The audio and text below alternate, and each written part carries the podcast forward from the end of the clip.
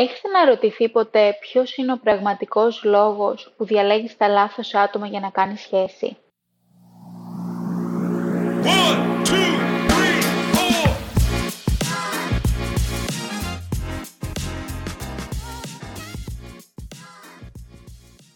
Γεια σας! Καλώς ορίσατε σε ακόμα ένα επεισόδιο στο podcast με την Ελίνα. Αν με ακούς για πρώτη φορά καλώς όρισες στην παρέα μας να σου θυμίσω να κάνεις subscribe και like στο podcast για να λαμβάνεις ενημέρωση κάθε φορά που ανεβάζω νέα επεισόδια. Σήμερα λοιπόν θα μιλήσουμε για ένα πολύ ωραίο θέμα, ένα θέμα που πιστεύω πως πολλοί έχουμε στη ζωή μας ή είχαμε στο παρελθόν και ένα θέμα το οποίο ξέρω ότι προβληματίζει αρκετό κόσμο. Το θέμα για το επεισόδιο σήμερα είναι τρεις λόγοι για τους οποίους διαλέγεις το λάθος άτομο και τελικά ποιος φταίει. Φταίει το άλλο άτομο ή μήπως φταίς εσύ. Όλοι μας κάποια στιγμή έχουμε αναρωτηθεί για ποιο λόγο το κάνουμε αυτό στον εαυτό μας. Σήμερα θα τα αναλύσουμε, αλλά θέλω να σε προειδοποιήσω πως θα ακούσεις κάποιες αλήθειες που ίσως δεν σου αρέσουν, αλλά είναι ο μόνος τρόπος να σε βοηθήσει να καταλάβεις γιατί συμβαίνει αυτό και ίσως σε βοηθήσει να προσελκύσεις το σωστό άτομο στη ζωή σου. Πρώτος λόγος λοιπόν είναι ο τρόπος με τον οποίο έχουμε μεγαλώσει ως παιδιά, δηλαδή η παιδική μας ηλικία, ίσως κάποιο παιδικό τραύμα και γενικά οι περιοριστικές πεπιθήσεις. Ίσως καθώς μεγάλωνες δεν πήρες την αγάπη που ήθελες. Ίσως οι γονείς σου δεν σου έδωσαν αρκετή αγάπη ή σου έδωσαν αγάπη αλλά δεν ήταν ακριβώς αυτό που αναζητούσες. Και θέλω να πω εδώ πως ξέρω πως οι περισσότεροι γονείς κάνουν το καλύτερο που μπορούν για τα παιδιά τους και κάνουν ό,τι καλύτερο ξέρουν γενικά. Ε, πολλές φορές όμως τα παιδιά να ζητούν κάτι διαφορετικό, ενώ οι γονείς θεωρούν πως το σωστό είναι κάτι άλλο και κατά κάποιον τρόπο βάζουν στην άκρη τα θέλω του παιδιού και το αναγκάζουν να κάνει αυτό που θέλει ο ίδιος ο γονιός, γιατί θεωρεί ότι αυτό είναι το σωστό, αλλά τελικά αυτό δημιουργεί κάποιο τραύμα στο παιδί, το οποίο βγαίνει αργότερα στην ενήλικη ζωή. Για παράδειγμα, αν καθώς μεγάλωνες, οι γονείς σου δούλευαν πάρα πολύ και δεν είχαν αρκετό χρόνο να περάσουν ποιοτικό χρόνο μαζί σου, ε, αλλά για να σου δείξουν την αγάπη τους απλά σου έπαιρναν δώρα, ενώ εκείνοι πραγματικά σε αγαπούσαν και προσπαθούσαν να σου δείξουν την αγάπη σου, αν εσύ ο τρόπος που λαμβάνεις την αγάπη είναι μέσω του ποιοτικού χρόνου, το δοχείο της αγάπης σου δεν γέμιζε σχεδόν ποτέ. Και αυτό σου αφήνει ένα κενό ένα κενό που σε ακολουθεί σε όλη τη ζωή. Εδώ θέλω να κάνω μια παρένθεση και να πω πως έχουμε μιλήσει για τις γλώσσες αγάπης σε προηγούμενο επεισόδιο, νομίζω ήταν το επεισόδιο 5, αν δεν το έχεις ακούσει, άκουσέ το. Ε, και επίσης να πω πως υπάρχει βιβλίο για τις 5 γλώσσες αγάπης για τα παιδιά. Και δεν θα το αναλύσω πάρα πολύ, αλλά στα γρήγορα απλά θέλω να πω πως όλοι μας έχουμε μια συγκεκριμένη γλώσσα αγάπης, δηλαδή λαμβάνουμε την αγάπη μέσω συγκεκριμένων πράξεων και γεγονότων. Ε, τα παιδιά γενικά πρέπει να λαμβάνουν και τις πέντε γλώσσες αγάπης, αλλά μία είναι αυτή που τους κάνει να γεμίζει ακόμα περισσότερο. Αν δεν τους δώσουμε αρκετή από αυτή την αγάπη, που εκεί να εκλαμβάνουν περισσότερο, ε, τότε εκεί δημιουργείται κάποιο κενό. Και επίσης γι' αυτό το λόγο, ενώ μπορεί να σκέφτεσαι πως εσένα η παιδική σου ηλικία ήταν αρκετά καλή, έχεις πολύ καλές αναμνήσεις, ε, γιατί οι γονείς σου συμφερόντουσαν γενικά πάρα πολύ καλά. Ο λόγος που μπορεί να νιώθεις κάποια κενά είναι γιατί ενώ σου έδειχναν την αγάπη τους, δεν στην έδειχναν με τον τρόπο που ήθελες εσύ.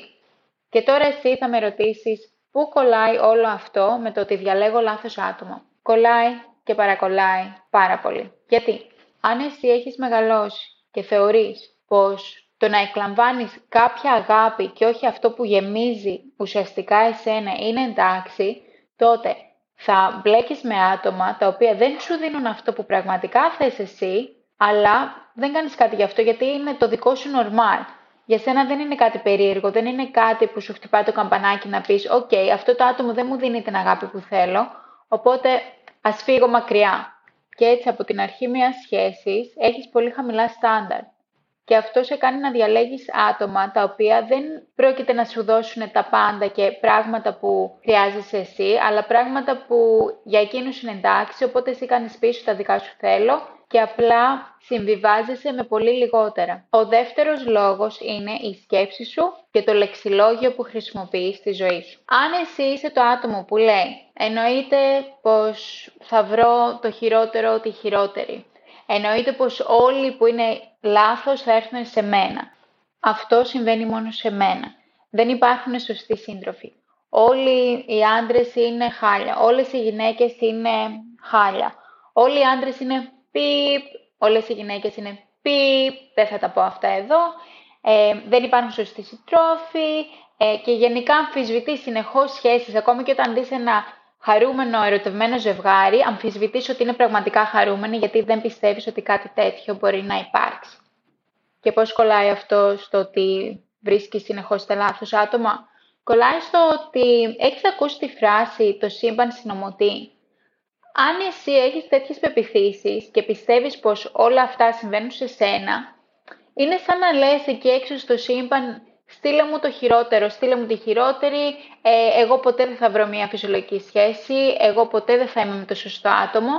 Και το σύμπαν απλά σε ακούει και σου στέλνει αυτό για το οποίο σκέφτεσαι και το οποίο μιλάς συνεχώς. Γι' αυτό πρόσεχε τι λες, γιατί οι λέξεις πραγματικά και οι σκέψεις έχουν μια τεράστια δύναμη που δεν νομίζω ότι την έχουμε συνειδητοποιήσει, Γι' αυτό θέλω έτσι, αν μπορείς να σκεφτείς λίγο πριν πεις κάτι, ίσως αυτό θα το πω με ωραίο τρόπο, βούτα τη γλώσσα σου στο μυαλό σου. Μπορεί να είπα τη φράση εντελώς λάθος, αλλά καταλαβαίνεις τι θέλω να πω. Ο τρίτος λόγος είναι ένας λόγος ο οποίος συνδέεται με, με τους προηγούμενους δύο λόγους και γενικά συνδέεται με πολλά πράγματα στη ζωή σου. Ο τρίτος λόγος λοιπόν είναι ότι δεν αγαπάς και δεν σέβεσαι τον εαυτό σου καθόλου ή αρκετά. Από την αρχή μιας σχέσης, κάποια πράγματα τα αγνοείς. Γιατί δεν θεωρείς ότι αξίζεις κάτι παραπάνω. Γιατί θεωρείς ότι αν κάποιος σου φέρεται χάλια, είναι εντάξει. Δεν χρειάζεται να τρέξεις και να φύγεις. Γιατί αν δεν σέβεσαι εσύ εσένα, για ποιο λόγο να σε σεβαστεί ο σύντροφός ή η σύντροφός σου; Όταν εσύ καθημερινά υποβιβάζεις και μιλάς άσχημα στον εαυτό σου, δεν νομίζω να περιμένεις πως κάποιος άλλος θα σου μιλήσει πιο όμορφα και θα σε σεβαστεί. Έτσι λοιπόν όταν κάποιος σου φέρεται ανάλογα, το θεωρείς ότι είναι κάτι εντάξει, κάτι φυσιολογικό, κάτι που δεν, δεν χρειάζεται να σε κάνει να ανησυχήσεις.